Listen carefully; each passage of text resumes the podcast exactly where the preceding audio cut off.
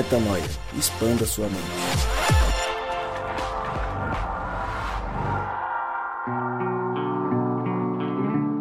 Senhoras e senhores, ladies and gentlemen, está no ar mais um podcast Metanoia e chegamos ao podcast Metanoia número 431, 431 vezes, que eu digo e repito que meu nome é Lucas Vilches e nós estamos juntos nessa caminhada. Lembrando você que toda terça-feira há um novíssimo.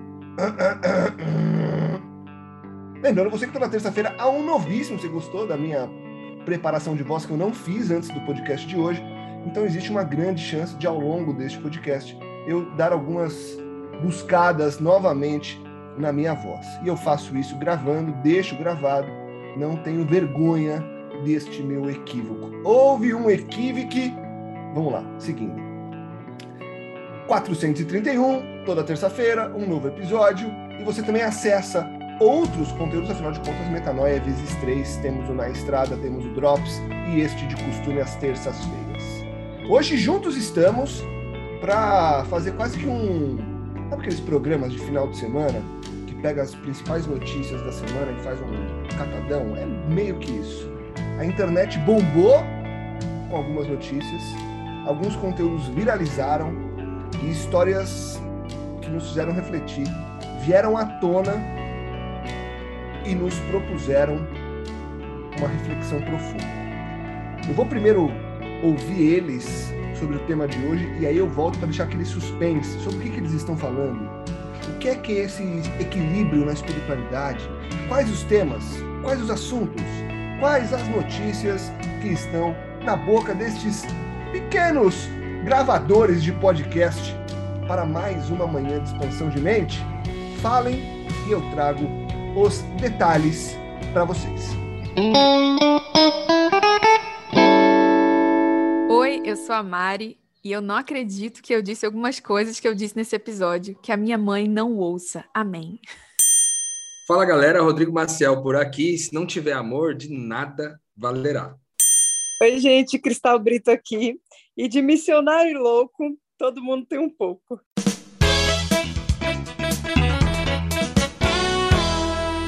É isso aí.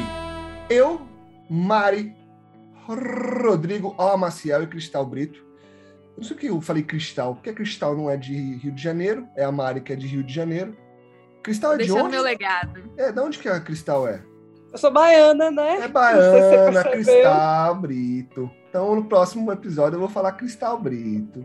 Um pouquinho É, mais então devagar, para ir no mesmo ritmo de vocês. Vamos lá. Seguindo.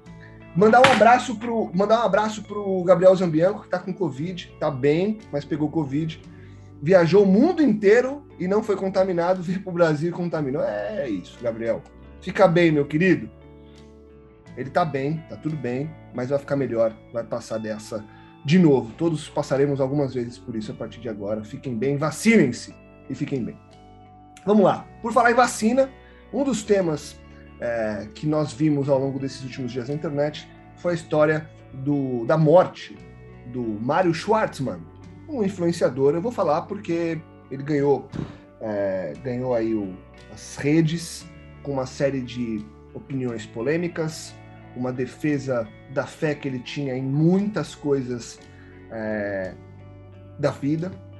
E nós ouvimos algumas coisas, demos uma aprofundada na história do influenciador e aprendemos algumas coisas. Ao mesmo tempo, caiu um vídeo para nós sobre o padre Fábio de Mello. Na verdade, não sobre, mas ele falando sobre o prazer na fé, sobre essa necessidade que nós temos em encontrar esse prazer e que prazer é esse? Como você busca esse prazer na fé? Como que você se relaciona é, com Deus diferente de outras relações que você tem? Também fala sobre essa profundidade que nós temos naquilo que nós acreditamos e numa terceira via houve aí um coaching famoso, super famoso, que movimenta multidões e levou uma galera para fazer um. É brincadeira. Essa daí eu vou falar da risada porque é piada. Levou uma galera para fazer um trekking, subir uma montanha super perigosa, em condições climáticas completamente adversas, e todo mundo quase morreu. Foi isso. O cara levou a galera lá para cima, disse que não podia descer porque não pode desistir dos seus sonhos e lutem até o final. E quase todo mundo morreu, tiveram que chamar os bombeiros, foram resgatados e foi uma loucura, foi uma loucura. Fato é que essas três figuras nos trouxeram algumas coisas, seja por entendimento, seja por busca de headlines na internet, seja por convicções mesmo. Fato é que essas pessoas movimentam pessoas, movimentam seguidores e deixam algumas marcas, alguns legados. E nessas três histórias, nós estamos falando de legados e marcas de fé, porque as três histórias propõem que você acredite e que você se dedique em tudo que você acredita, toda a sua fé.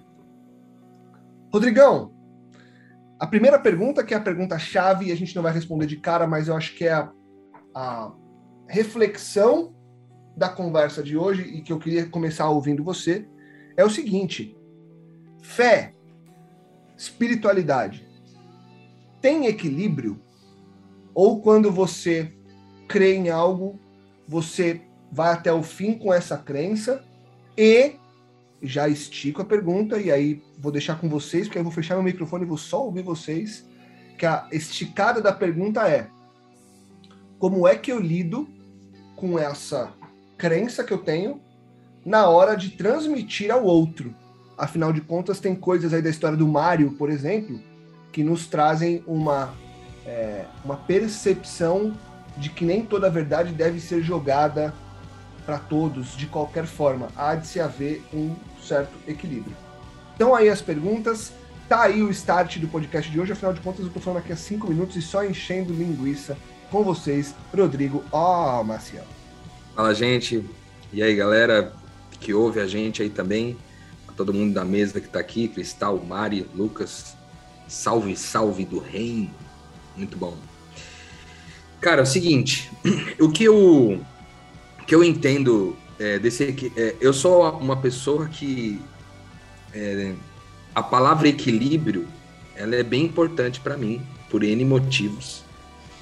É, alguns que não vêm ao caso mas ela é bem importante para mim só que ela significa uma coisa que não talvez a mais popularmente conhecida porque as pessoas eu acho que comparam elas acabam misturando um pouco o, o significado de equilíbrio com o significado de estabilidade. Uma coisa que está estável não necessariamente está equilibrada, e uma coisa que está equilibrada não está necessariamente estável. Então, é, às vezes a gente acha que equilibrar a espiritualidade é sobre, de alguma forma, você não ter o radicalismo, né? Não ser radical não ser é, sem bom senso ou coisa do tipo. E eu acho que o equilíbrio, ele, ele, ele muitas vezes, verdadeiro equilíbrio, ele é sempre em meio ao caos. Existe um caos, mas existe um equilíbrio no caos, entende? Ele está, o caos está equilibrado, o caos existe e ele está equilibrado. Às vezes não é possível enxergar é, com as nossas lentes, com as lentes atuais, as interpretações que a gente tem hoje, a gente enxergar esse equilíbrio no caos, mas o equilíbrio sempre está lá no caos.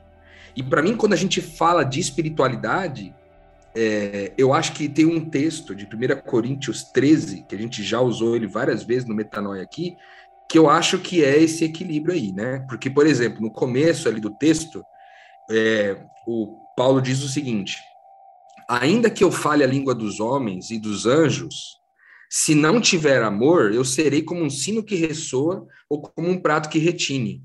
Ainda que eu tenha o dom de profecia, saiba todos os mistérios e, o, e, tenha todo o conhecimento e tenha fé capaz de mover montanhas, se não tiver amor, eu nada serei. Ainda que eu dê aos pobres tudo que possui, entregue meu corpo para ser queimado, se não tiver amor, nada disso me valerá.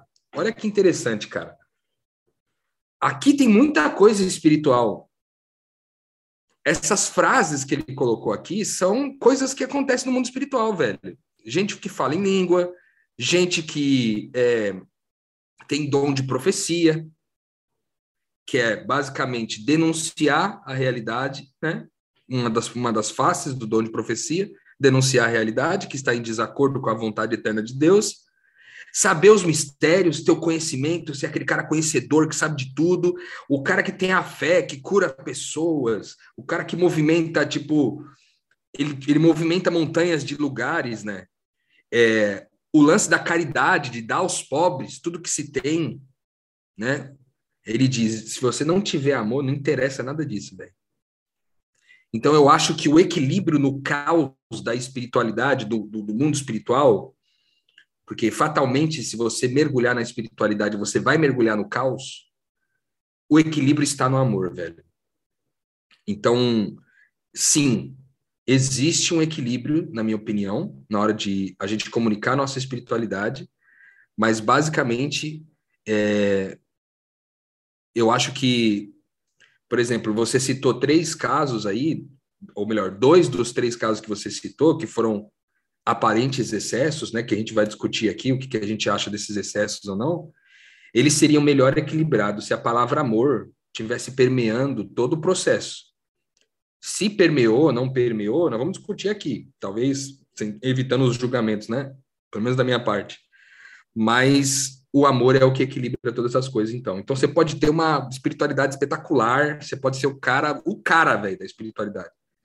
Mas se você não ama teu irmão, velho, deu ruim. De nada vai valer a pena. Então, para mim, esse é o equilíbrio dentro da espiritualidade. E tem um ponto importante aí, Rô, e aí eu queria trazer a Mari e a Cristal para somar agora.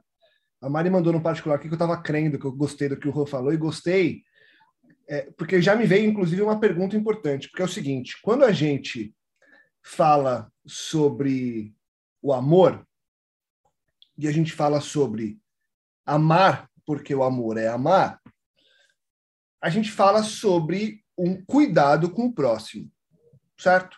A gente fala sobre, obviamente, é, você desejar o bem do outro, mesmo que o bem seja você mostrar coisas e nesses casos, principalmente no caso do, do, do coaching aí que levou a galera para cima do monte, a galera quase morreu. Legal, talvez hoje, dez dias depois, a galera fala: Nossa, aprendi sobre a vida, sobre não desistir.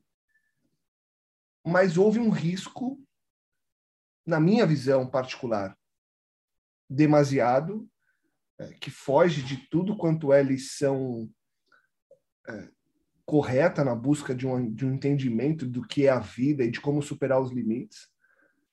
E que é um ponto importante quando a gente fala de transmissão de entendimento espiritual, né? Por mais que tudo seja espiritual, quando a gente fala de pessoas que lideram grupos, esse amor que é necessário, ele não pode ser tão subjetivo, né? Ele tem que ser claro e a clareza dele está em realmente cuidar das pessoas e não simplesmente jogar um monte de entendimento em cima delas e esperar que elas entendam, e se elas não entenderem, o problema é delas, porque eu falei tudo que. É, não dá para você dizer e culpabilizar aquele que não te entendeu ou que não concordou com você. Também tem essa, essa busca desse equilíbrio, que em alguns casos, quando estamos falando de líderes espirituais ou de temas que acabam virando espirituais, acaba não tendo esse equilíbrio e essa forma de entender e de cuidar do outro, né? Que é um problema grave. E muito interessante esse tema, eu penso muito, penso muito sobre ele, porque quando você não não recebe assim uma doutrina muito certinha, né, e você pega algo poderoso como o evangelho para para se relacionar, né, vem muitas dúvidas do qual que é o eixo disso tudo, sabe? E eu passei esses últimos três anos em torno de refletir o que, que é o eixo, afinal. Porque esse cuidado, né, ele, ele também é algo relativo, né? Para algumas. Calma, gente, desculpa, tem um pug aqui da minha mãe, ele está querendo participar. Calma, Gregório. É, e aí, é, esse eixo, né, difícil de, de entender. Gregório é um nome incrível para um cachorro. Arroba Greglorioso é o Instagram dele, gente, para quem quer ver. ele é ótimo. Mas, voltando aqui é, a prosa, né, o rumo da prosa é, esse cuidado ele pode ser relativo, né? Eu lembrei até de uma cena de Nárnia em que o Aslan, né, que é aquele leão super fofo, um querido. Ninguém vai duvidar que Aslan cuida das pessoas, cuida das crianças de Nárnia. Só que houve um momento em que ele, ele precisou dar uma patada, assim, deixar a galera meio tonta. Foi um, um ato, entre aspas, violento. Porque há momentos da nossa vida em que o cuidado, né, ele não é um cuidado fofo. Não é levar um suquinho de laranja na cama. Às vezes você precisa empurrar alguém da, da, da rua para que essa pessoa não seja atropelada. Para você salvar alguém de um afogamento, você precisa dar um murro na cara da pessoa, senão ela te afoga, enquanto você está tentando salvá-la. Então, é, crer que é o cuidado, beleza. Mas como que esse cuidado se manifesta é, na prática? É muito complexo e a conclusão que eu cheguei é viver o princípio, o temor ao Senhor é o princípio da sabedoria, né? Eu acho que quando você age com a consciência de que haverá consequência em tudo que você está fazendo, né? E que você tem que ter essa seriedade de que vai vir. E isso é misericórdia de Deus, não é motivo de medo, né? Tava até conversando com meu irmão ontem sobre isso. O, o juízo de Deus, ele é o, o consolo do justo e o terror do louco. Então, a consciência dessa presença de Deus a consciência da presença de Deus sobre tudo, que tudo que for plantado será colhido, é parte da graça, né? Então eu acho que a, a conclusão que eu cheguei foi: não, eu vou fazer o que eu estou fazendo, o que eu tiver que fazer aqui na consciência de que há Deus sobre a terra. E que se eu colher algo que eu não goste, que bom, que eu, que eu tenho oportunidade de mudar. Então, quando eu olho todas essas, todas essas coisas assim, eu fico pensando é, na nossa, às vezes, soberba, né? Porque eu acho que a soberba é tirar essa parte do juízo, da consequência do que eu faço e achar que eu, sou, que eu só de, posso ficar falando fazendo o que eu, que eu achar, o que eu bem entender, ignoro tudo que veio antes de mim, ignoro a seriedade da vida, ignoro a vida das pessoas. E quando eu tô muito soberbo, a misericórdia de Deus vem através de juízo, assim. Então, é, me veio um pouco isso. Cuidado também, às vezes, é meio, meio pesadão, assim, a patada na cara. É, cara, eu esse equilíbrio, né? Também é muito bom, porque o lance do equilíbrio vai, vai se estendendo às micro situações como essa nossa aqui, da gravação do, do Metanoia. Eu acho que é, a Mari colocou mais um, mais um peso né, a ser considerado nessa balança, né? Que é a compreensão de que, cara, Deus você vai ser responsável com aquilo, você vai responder por aquilo que você entregou de espiritualidade aqui no mundo, velho, para Deus. Por isso que muita gente eu conheci várias pessoas assim na minha trajetória. Várias pessoas elas evitam a espiritualidade, elas evitam entrar nesse mundo porque elas não querem a responsabilidade da, da, da espiritualidade. Elas não querem ser responsáveis por isso. Tipo, vai que eu aprendo alguma coisa aqui que depois eu vou ter que tomar uma decisão que é muito complicada e não vou dar conta, então nem vou entrar. Muita gente faz isso é, por uma. Às vezes até por covardia mesmo, entendeu? Por não. Por medo, por qualquer outra coisa, é, que leva a pessoa muitas vezes não entrar na espiritualidade, né? Mas eu. É, eu estava falando offline aqui antes da gente entrar na nossa, no nosso bate-papo sobre o Mário, né? É, que eu estudei um pouco sobre a trajetória dele, não conhecia esse rapaz até saber que ele morreu. Quem inclusive me indicou para conhecer essa história foi o irmão da Mari, Davi. É, o irmão da Mari que está aqui com a gente. Davi foi ele que me indicou essa história, inclusive agradeço ele aqui pelo podcast aqui. Por ter encaminhado. Um beijinho essa... para você, ele ouviu você falando.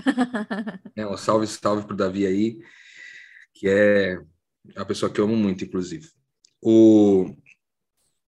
Esse rapaz, ele, é, só fazendo para você entender um pouquinho, né? Ele, ele foi um cara que começou a combater os excessos né, da internet há um tempo atrás com um discurso de que todos os, os coachings, né, o pessoal do coaching os grandes influenciadores estavam usando de enganação com o povo para vender. O que eles estavam fazendo era vender e eles iam usar todo tipo de argumento para vender, inclusive os assuntos de espiritualidade, tudo para poder comercializar.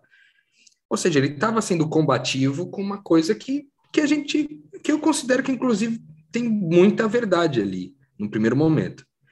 Só que a forma que ele fez isso, o tempo todo, desde cinco anos para cá, foi uma forma muito. Foi uma forma ignorante, assim, uma forma que não era bela e não era muito bondosa. é, na minha visão, entende? Durante muitos anos. E aí, no final, no, entrou a pandemia, ele foi, ele, enfim, se, se opôs às, às decisões governamentais e várias outras coisas durante a pandemia. É, ele era um estudioso também de conspiração, então, usando teorias da conspiração, acabou é, muitas vezes combatendo, vamos dizer assim, o sistema. Ele tinha diabetes, né? E ele era no final da vida dele ali, ele acabou se convertendo, né, para Deus e tal, sozinho. Ele escreveu um livro sobre Jesus e o Evangelho de Jesus. Ele escreveu um livro sobre isso. E um cara que não era cristão antes se torna cristão, não pertence a nenhuma religião, escreve um livro, deixa um legado, né, de um livro para o mundo aí, que eu não li o livro, não sei se é bom. É, e no final, depois de bater tanto, depois de bater em todo mundo no último dia, na última live, ele termina a live dele dizendo o seguinte: Eu passei a minha vida inteira tentando tacar a verdade na cara das pessoas. E eu estou sofrendo o juízo de Deus agora, eu estou cego nessa live. Ele estava literalmente com dificuldade para enxergar, mesmo com, com os olhos. Eu, eu, estou terminando, ele falou, eu estou recebendo o juízo de Deus porque eu entreguei só a verdade e o que ele queria de mim era que eu entregasse a bondade, ou seja, que foi o que, o que eu falei aqui agora há pouco usando 1 Coríntios 13, que ele fez, ele estava entregando, ele estava profetizando, ele estava sendo um profeta, entre aspas, mas é, sem amor, né, sem a bondade. E aí no dia seguinte o cara morre, velho. Então, o que ficou para mim é, foi que a maior intenção dele, que era de pregar uma mensagem que fosse realmente impactante, eu, eu acho que, para mim, a mensagem que ele pregou para o Rodrigo foi: Rodrigo, a verdade é muito importante, mas a bondade é a única coisa que Deus espera de nós. Se a verdade foi entregue com bondade, tá tudo bem. Mas se você entregar a verdade sem bondade, sem beleza, que a gente sempre fala aqui, né, da glória de Deus, é, Deus não será glorificado. E aquilo que você esperava fazer não vai ser entregue como, de fato, é, glória de Deus, né? Então eu aprendi isso com o cara. E eu, eu confesso uma coisa para vocês aqui, gente. Eu tenho um, eu tenho um, eu tenho um estranho apreço por pessoas que dão a vida por aquilo que elas acreditam, não importa o que. Essa semana, por exemplo, eu visitei um, um, uma família de amigos aqui em Novo Hamburgo, que eles são pai, mãe e três filhos. E eles acreditam que a vida é sobre os três filhos, velho. E dão a vida por isso. Eu acho lindo, sabe, mano? Acho lindo de verdade. Tipo assim, a pessoa fazer grandes sacrifícios na vida em prol de uma coisa que ele crê, cara. Eu, eu, eu acho muito bonito isso. Não entro num crivo de certo e errado, para mim não é isso. Para mim é o cara teve fé naquilo que ele naquilo que ele entendeu que era o, o, o certo, ele teve fé e foi até o fim. E foi tanto até o fim que pelo que eu entendi, ele tinha diabetes, ele não tomava as medicações, porque ele acreditava que as medicações eram de uma indústria de morte. Ele, ele rejeitava ao máximo os hospitais. E aí ele morreu, velho. O cara morreu. Porque, enfim, N questões aí envolvidas de acordo com a crença dele, entendeu? Só que essa morte dele aí, é, a Cristal falou uma coisa aqui offline, que eu vou inclusive chamar ela para falar um pouco sobre isso. É, essa morte, em meio ao que se crê, é, pode nos levar a esse estereótipo de louco. Hoje, por exemplo, se eu tivesse numa, numa estrada, em um carro, e eu sofresse um acidente de carro, ou tivesse no avião e o avião caísse, ou tivesse, sei lá, num navio como Paulo e o navio naufragasse e eu morresse, é muito provável que muitas pessoas diriam que eu era louco, velho. Porque você assim, ah, tá vendo? Ao invés de ficar lá cuidando da família dele lá, quietinho, no cantinho dele, o cara saiu loucão aí, ó, largou tudo e agora morreu. O que, que adiantou, entendeu? Então, eu me sinto, de uma certa forma, incluído na forma como o cara, é, independente da mensagem ser bem é, radicalmente oposta até o último dia, vamos dizer assim, do que eu falava, do que eu falo, né? Eu me sinto incluído, cara, na loucura dele. Eu me sinto incluído, de verdade.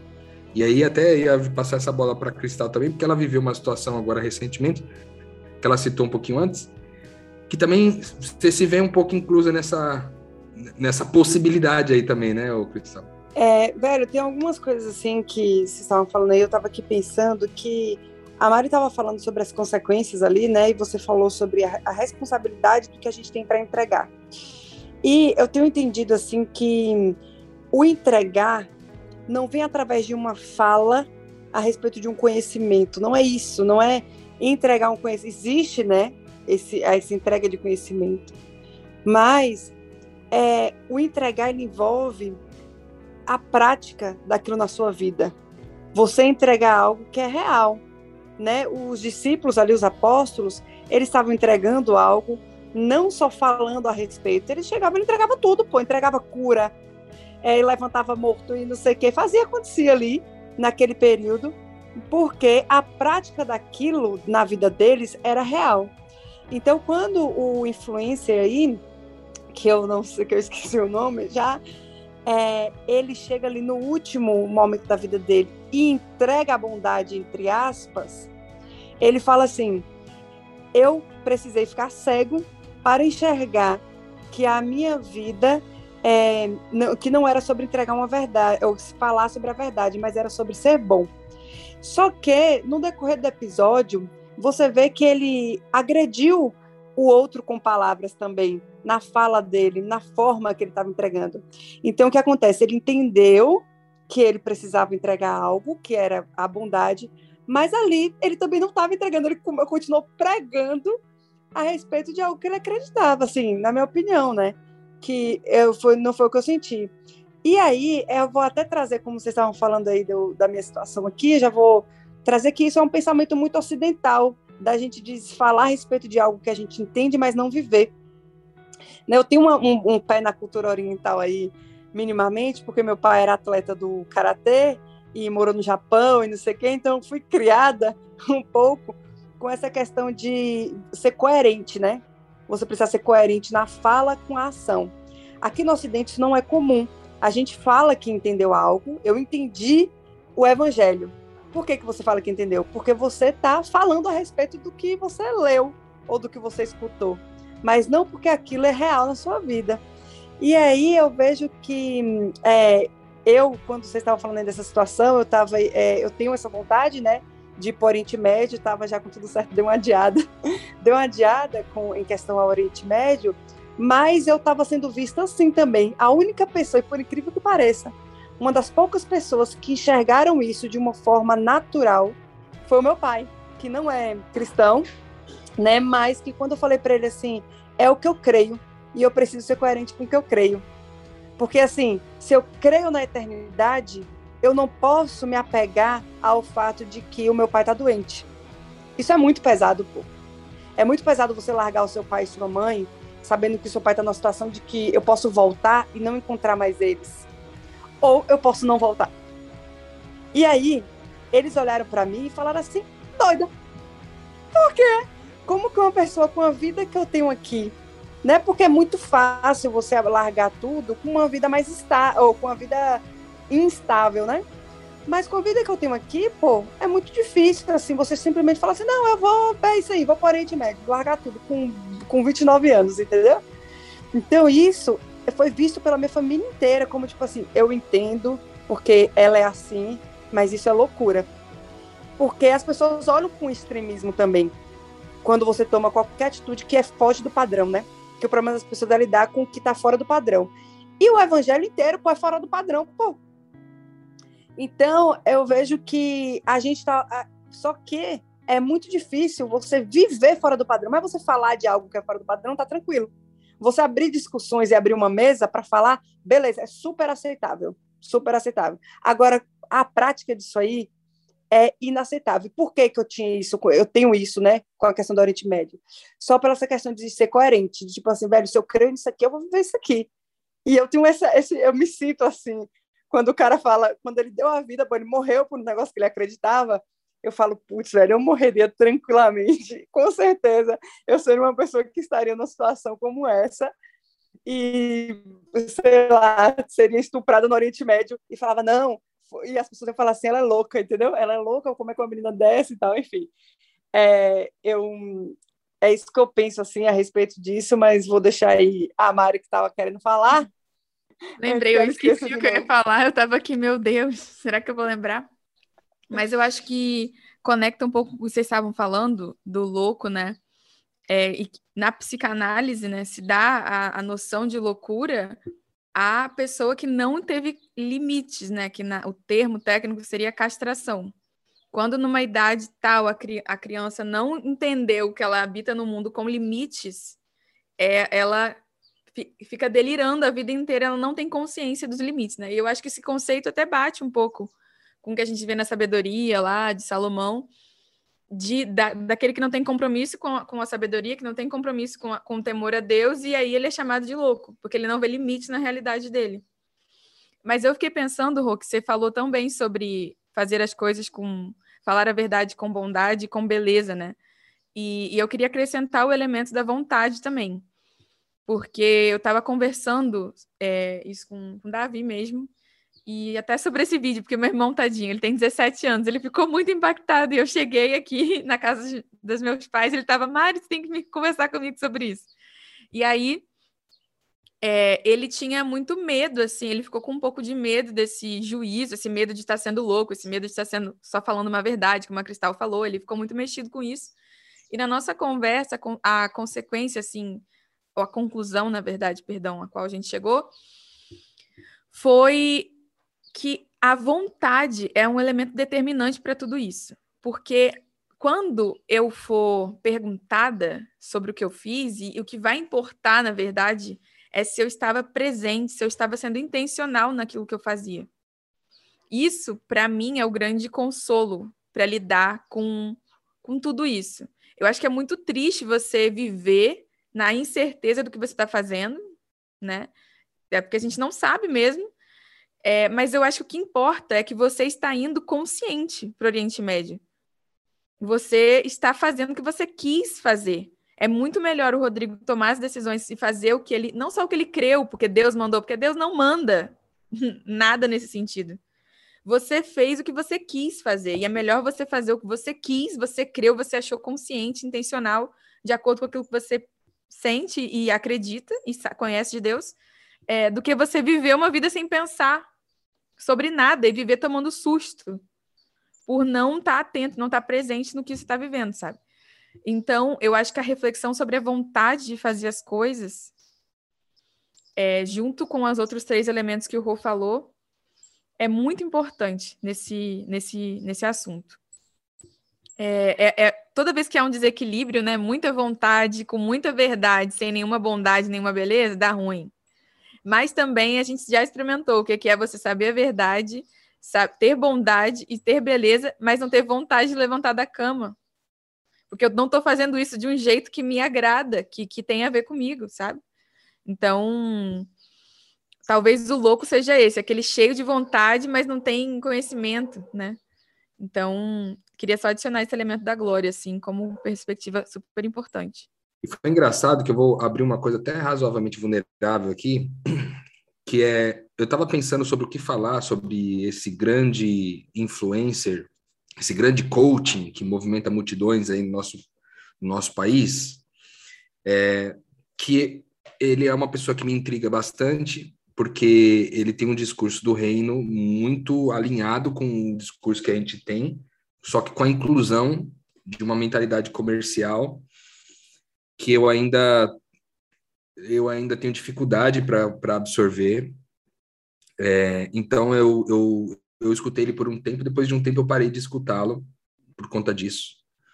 É, mas eu não o julgo, porque eu confio no espírito dele, assim. É uma pessoa que eu confio no espírito, embora as, às vezes as, as palavras, as formas é, não sejam muito de acordo com aquilo que eu acho que poderia ser feito, né? Mas, enfim, ele acredita que ele está fazendo aquilo que, que ele foi chamado para fazer, vivendo o propósito da vida dele tudo. E o lance dele ter colocado aquelas pessoas em perigo, né? É, ao subir uma montanha que ele, ele tinha uma clara orientação para não subir devido ao mau tempo e tudo todo o contexto daquela montanha no mau tempo. E eu fui, eu ia, eu ia dar uma opinião aqui na última vez que eu fui ia dar a palavra, eu ia dar uma, uma opinião sobre ele, e aí eu tomei um pito de Deus assim, para não falar do que eu queria falar. Sabe quando você vai assim jogar aqui a opinião aqui, ó, eu e Deus me deu um cala boca, velho, porque na hora que eu ia falar, Deus me colocou a imagem aqui do a imagem de Jesus na minha mente no barco, no meio da tempestade com os discípulos dele. E, e isso meio que me fez me, me calar um pouco, porque se vocês sabem o quanto que eu creio que nossa identidade é a identidade de Cristo. É, e num primeiro momento, até aqui, até esse exato momento que me veio essa imagem na cabeça, só havia no meu coração um julgamento em relação ao que ele fez, que faltou amor para ele na hora que ele sobe com todo mundo na montanha e ele insiste, mesmo as pessoas estando desesperadas para encerrar o processo, ele insiste em levar o pessoal para uma situação cada vez mais perigosa. Então, no meu coração, só tinha um tipo, isso é um absurdo, isso é um absurdo, isso é um absurdo, isso é... e, e aqui, enquanto, antes de eu falar, né? Só que aí me veio essa imagem de Jesus no barco, né? Que Jesus levou os caras para uma situação extremamente perigosa. Dormiu no barco. E aí os, os caras acordam ele desesperado. E aí ele fala: Meu, cadê a fé de vocês, velho? Até quando que eu vou ter que ficar fazendo as coisas porque vocês não têm fé? E aí ele levanta, faz uma oração e a tempestade se acalma. Que não foi o que aconteceu lá. A tempestade não se acalmou com o, com, com o grande coach, né? Embora ele tenha orado, porque tem, tem imagens dele fazendo oração e tudo. E eu não quero dizer aqui, porque o cara orou e não, não abaixou a tempestade, que o cara não, não dá para crer no que ele faz, né? Seria imprudente da minha parte. Então, é, eu, eu, o que eu, que eu quero dizer com isso, né? eu quero dizer com isso que, às vezes, é, nesse campo da espiritualidade, é muito difícil a gente julgar as pessoas pelo que elas estão fazendo. Velho. E a gente teve um aprendizado, a Mari, eu é, e o Mal Mal e o Léo, que são amigos nossos também, numa viagem de missão que a gente fez para o Piauí.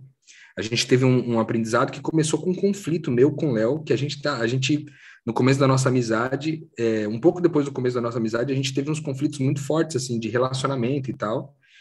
E o aprendizado que a gente teve naquela ocasião é que a gente confiasse no espírito um do outro. Então, eu fui, eu fui dar uma opinião aqui sobre o cara e Deus me deu um pito, mandou falar sobre isso.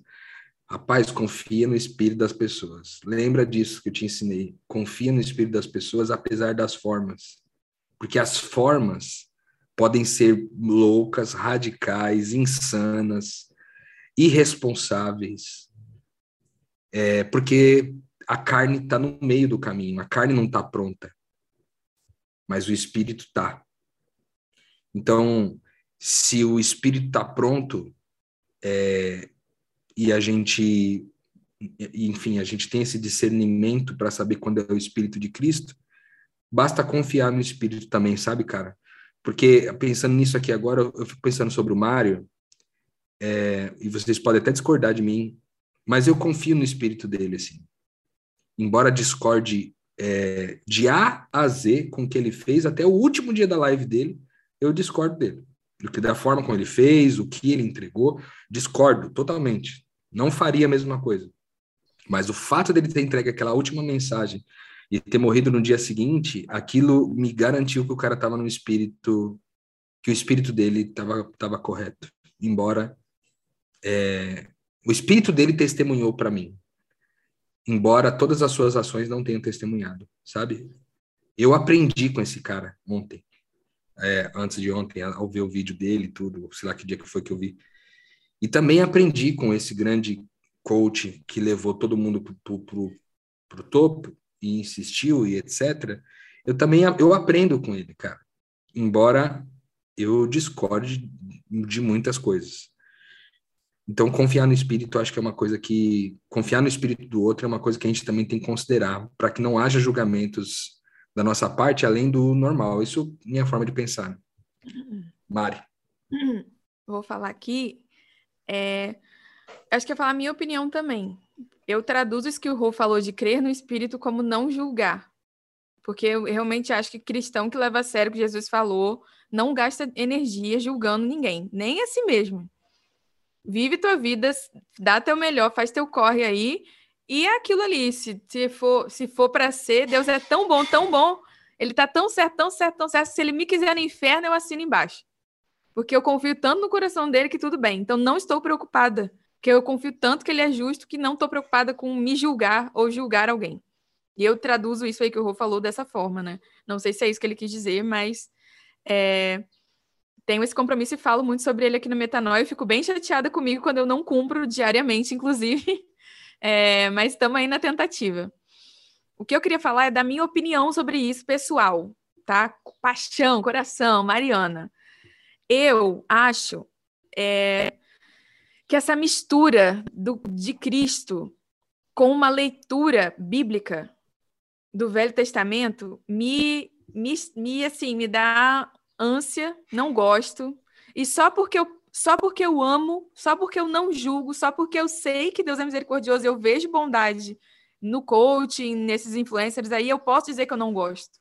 Eu estou falando da minha, da minha percepção. Eu acho que existe uma confusão generalizada no Brasil sobre o que é cristianismo. Não posso falar dos outros países, porque não tem lugar de fala.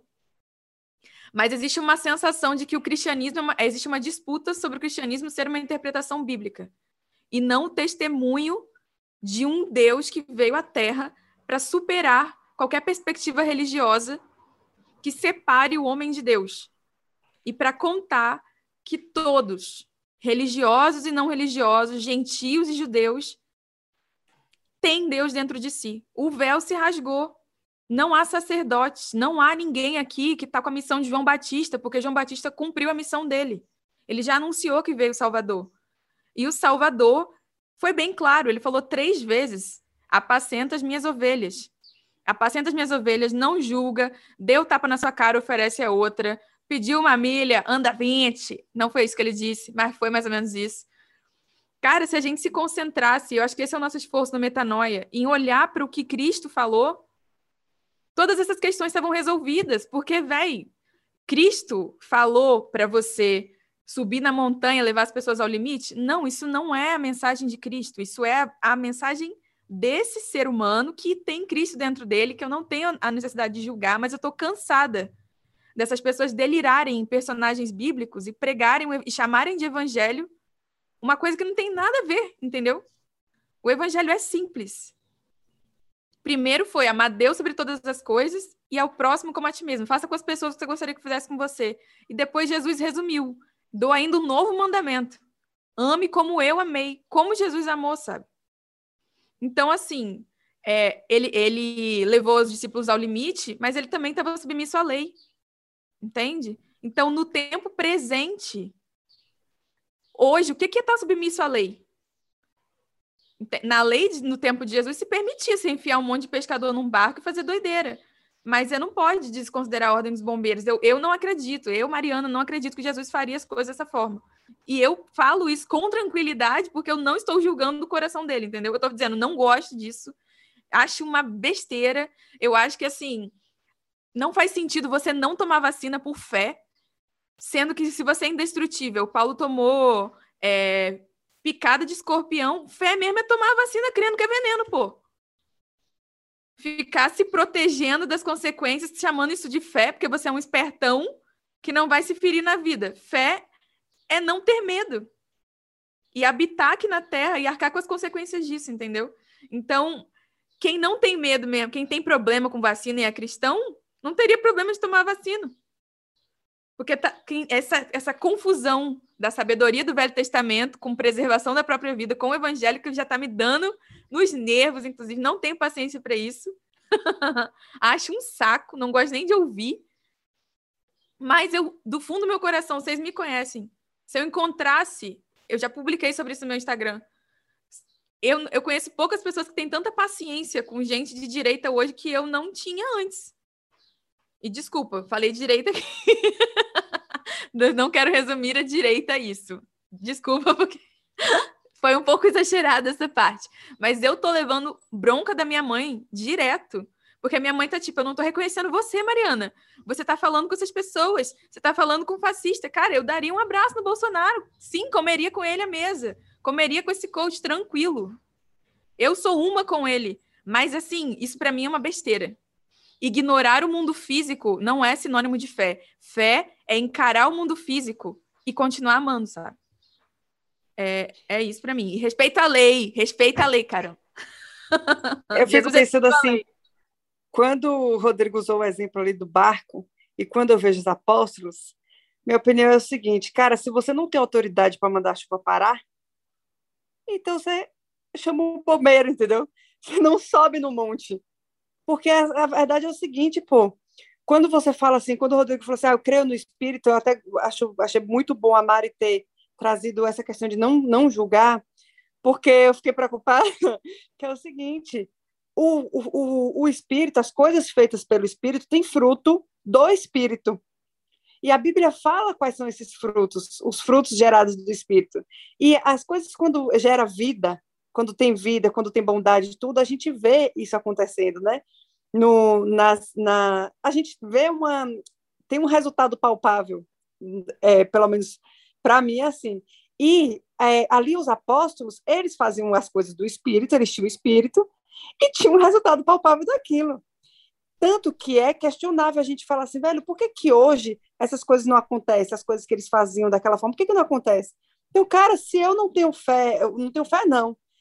É, pode ser também, né, que biblicamente dá para dizer que não quer isso, mas se eu não tenho autoridade para mandar uma tempestade parar, se eu não tenho autoridade e fé de que o corvo vai descer com comida, então, velho, não sobe a montanha. Agora, se você tem autoridade para falar levante e anda e curar o morto, qualquer coisa se acontecer, então você sobe, entendeu? Só que a questão é que é isso, a galera, tipo, vai num, num sei lá, velho, eu não consigo entender não, mas...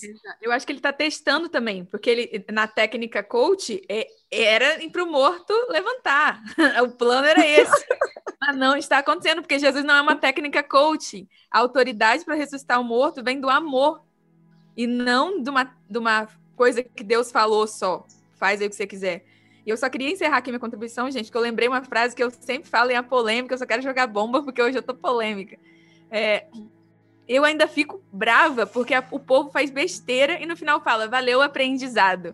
Eu tenho uma frase que é a seguinte: olha, aprendizado é o nome que você dá a um processo estéril.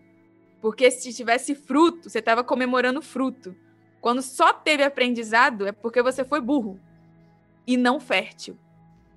Então, para mim, aprendizado é um certificado de esterilidade, se for só aprendizado. Sabedoria promove frutificação de vida, como a Cristal falou. Justiça, paz e alegria. Aprendizado é coisa é certificado atestado de falta de sabedoria. Eu queria eu queria fazer um contraponto até nisso que vocês duas falaram agora, porque assim, se a gente for olhar as experiências, a experiência dos apóstolos, é, a gente vai encontrar situações em que eles não deram conta. Um demônio que eles não conseguiram expulsar, um doente que eles não conseguiram curar, né? E eram os apóstolos de Jesus ali, que, que estavam aprendendo com o mestre aquilo que tinham que fazer, etc e tal. Então, eu acho que é, é admissível que no processo de aprender a ser Cristo, o cara tente entregar uma determinada coisa e aquele resultado não venha.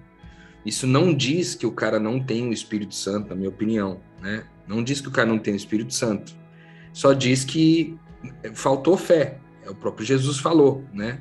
Quando eles não conseguiram expulsar o demônio lá, por exemplo, Jesus falou que é, que aquele tipo de demônio era ele precisava de uma, de uma outra de um outro padrão de fé para expulsar, né? Então acho que no desenvolvimento da nossa fé a gente vai chegando nesses lugares é, quase que, eu não queria usar esse termo, mas quase que fazendo testes até onde a nossa fé vai. Eu já passei por Mas não precisa por colocar exemplo, a vida dos outros em risco, né? Só um. Não, né? Mas é, é sim. É, de novo, né? Eu não, eu não sou a favor dos, dos métodos do cara, né? Que ele utilizou ali. Mas o que eu senti da parte de Deus aqui é que da minha parte eu não poderia julgar. Nem o fato dele ter levado a galera pra montanha eu não poderia julgar. Deus me deu um pito. Entendeu? Tipo assim, não julga, confia no espírito do cara. Eu, eu entendo. O que, que a gente teria que ver para dizer que o Espírito Santo não tá em alguém? Eu nunca vi, nunca vi nem comi, eu só ouço falar. Pode ser que daqui a 10 anos tenha um metanoia e fale, então, gente, encontrei, esse ser aqui é um filho de Satanás, filho de Caim. Mas hoje, em 29 anos, não tem nada. Eu trabalho, eu trabalho com estupradores num presídio e eu não consigo dizer nesse ser não há o Espírito Santo. É complicado, né? É, é complicado. Então, eu acho que tem esse equilíbrio, eu acho que tem, você tem razão, é, Cristal, que o Espírito Santo ele tem esse fruto mesmo com várias características. É, mas existe também, acho que equilibrando o ponto, esse processo de aprendizado da gente. Porque eu falo até por mim mesmo, né? não que eu tenha colocado alguém em perigo, mas é, no meu processo de, de construção de fé, eu já ministrei, por exemplo, a cura sobre pessoas e as pessoas não foram curadas, entendeu? Então, tipo, não era que o Espírito Santo não habitava em mim, é porque a minha fé não estava desenvolvida ainda para aquela situação, sabe? Então há o, é, o desenvolvimento das duas coisas. O Espírito Santo foi derramado sobre toda a carne, está em todos nós, né? Que eu ia até equilibrar um pouco o que a Maria havia dito ali, que ela disse, não há mais sacerdotes, né? Na verdade, não é que não há mais sacerdotes, é que agora todos são sacerdotes, né? Isso não há um clero, né? Não há um clero nesse processo. Então, é, eu acho que vale a pena a gente equilibrar isso, mas também é, considerar que eu acho que isso fala muito sobre nós, eu que eu a gente está caminhando aqui para o fim do episódio aqui, é, e, e eu, eu queria deixar essa mensagem que eu acho que isso fala muito sobre nós aqui, nós daqui desse grupo, da mesa do Metanoia. Todo esse assunto fala muito de nós. É, ele, ele desde coisas mais superficiais ao que a gente faz por aqui, gravar três programas por semana, compartilhando a nossa experiência, compartilhando nosso conhecimento, compartilhando nosso entendimento e o fato da gente ter que caminhar com amor o tempo todo, né? Para que isso tenha sua relevância, que, que isso glorifique a Deus, né? Entregando um conteúdo com amor e tal. É, isso fala muito da gente, mas fala também na questão superficial, mas fala também na questão mais profunda. Fala, fala com a gente também, sabe? Eu acho que todas essas situações que aconteceram, e aí finalizando com a, com a com a conversa do padre Fábio de Mello, né? De ele dizer que há um, há um descanso para nós da realidade. O padre Fábio de Mello dizia isso na, no vídeo que a gente recebeu, de que há um descanso, há um prazer na espiritualidade um pouco diferente, porque é, quando você busca em Deus o descanso da realidade. Porque às vezes é muito difícil, é muito difícil encarar a realidade. Talvez algumas pessoas enlouqueçam como talvez aconteceu com o, o, o Mario aí, não sei. Mas as pessoas enlouquecem porque elas, elas os olhos delas se abrem para a realidade e elas, elas não conseguem lidar com isso, cara. Porque a realidade vale... é dura mesmo, entendeu? Eu acho que ele falou muito sobre o sábado, pelo menos o que o sábado é para mim. E eu queria botar também essa moedinha aqui. Porque eu testo isso. Portão eletrônico, gente, calma aí. é, eu, honestamente, quando o que eu avalio para ver se uma pessoa tá falando uma coisa coerente é o descanso. A pessoa, ela tem descanso. E eu acho que isso é até o selo do sábado que algumas religiões falam, né? O selo do sábado é você estar descansado, você tem um espírito de paz. Jesus falou que a gente ia ser moído, torturado, assassinado, não ia passar privações, mas ele prometeu a paz, cara. Então, como cristão, como cristocêntrica, né, já que eu já estou até com, com reserva de me, me conectar com certas perspectivas do que seria cristianismo, mas como cristocêntrica, eu observo a paz, que foi a única coisa que o nosso mestre prometeu. Então, o que o padre Fábio de Mello arrematou aí no que o Rô está falando, para mim, é, é esse sinal. O sinal daqueles no fim dos tempos, né? que, que viria e, e, que estariam no meio dessa loucura toda e consciência, essa verdade que enlouquece é o descanso. É isso para mim que separa alguém que está na direção que eu estou, né? Não sei nem se é certo ou errado, vamos descobrir. Mas a que eu estou é a direção do descanso. É o sábado como algo muito maior e profundo do que um dia na semana, mas um estado de vida. O bom desse podcast de hoje é que ele gera uma provocação para a gente pensar sobre tudo isso, né? A gente analisar cada um vai ter uma visão diferente, cada um vai é, nortear a forma de observação para um caminho. Fato é que, como o Rô, a Cristal e a Mari disseram, a gente precisa estar alinhado à espiritualidade que está por trás, ao entendimento de que as pessoas são espirituais e de que elas é, estão colocando em prática algo que elas entendem e que elas creem. Então, muito mais, ou fugindo completamente de qualquer julgamento ou de qualquer juízo, o que a gente precisa é buscar o entendimento profundo, é sair da, da parte rasa do entendimento das histórias, no julgamento inicial e primário, e avançar para entender e aí sim tomar conclusões que sirvam só para você, não para você julgar e condenar o outro, mas para que você norteie também para onde você quer ir. Afinal de contas, você vai ouvir um monte de gente, vai ouvir várias percepções, vai ouvir muita coisa e só no final você vai ter as suas conclusões e tomar as suas decisões. E tem que ser assim, tem que ser profundo, tem que ser real e tem que estar disposto a expandir a mente. Porque se você entrar é, com o pé atrás, não a fim de ser convencido, se é que esse, esse é o termo, você não vai conseguir evoluir. E a gente está aqui para evoluir e a gente vive aqui semana após semana para evoluir, ouvindo coisas que muitas vezes a gente sequer concorda no começo e depois a gente muda, porque o Espírito Santo vai ministrando para a gente. Então é isso. Obrigado, Rô. Obrigado, Cristal. Obrigado, Mário. Obrigado a você que nos escuta. Se você expandiu a mente, eu convido você a compartilhar, divulgar e ajudar que mais pessoas possam expandir a mente também. Semana que vem a gente volta com muito mais metanoia. Metanoia expanda a sua mente.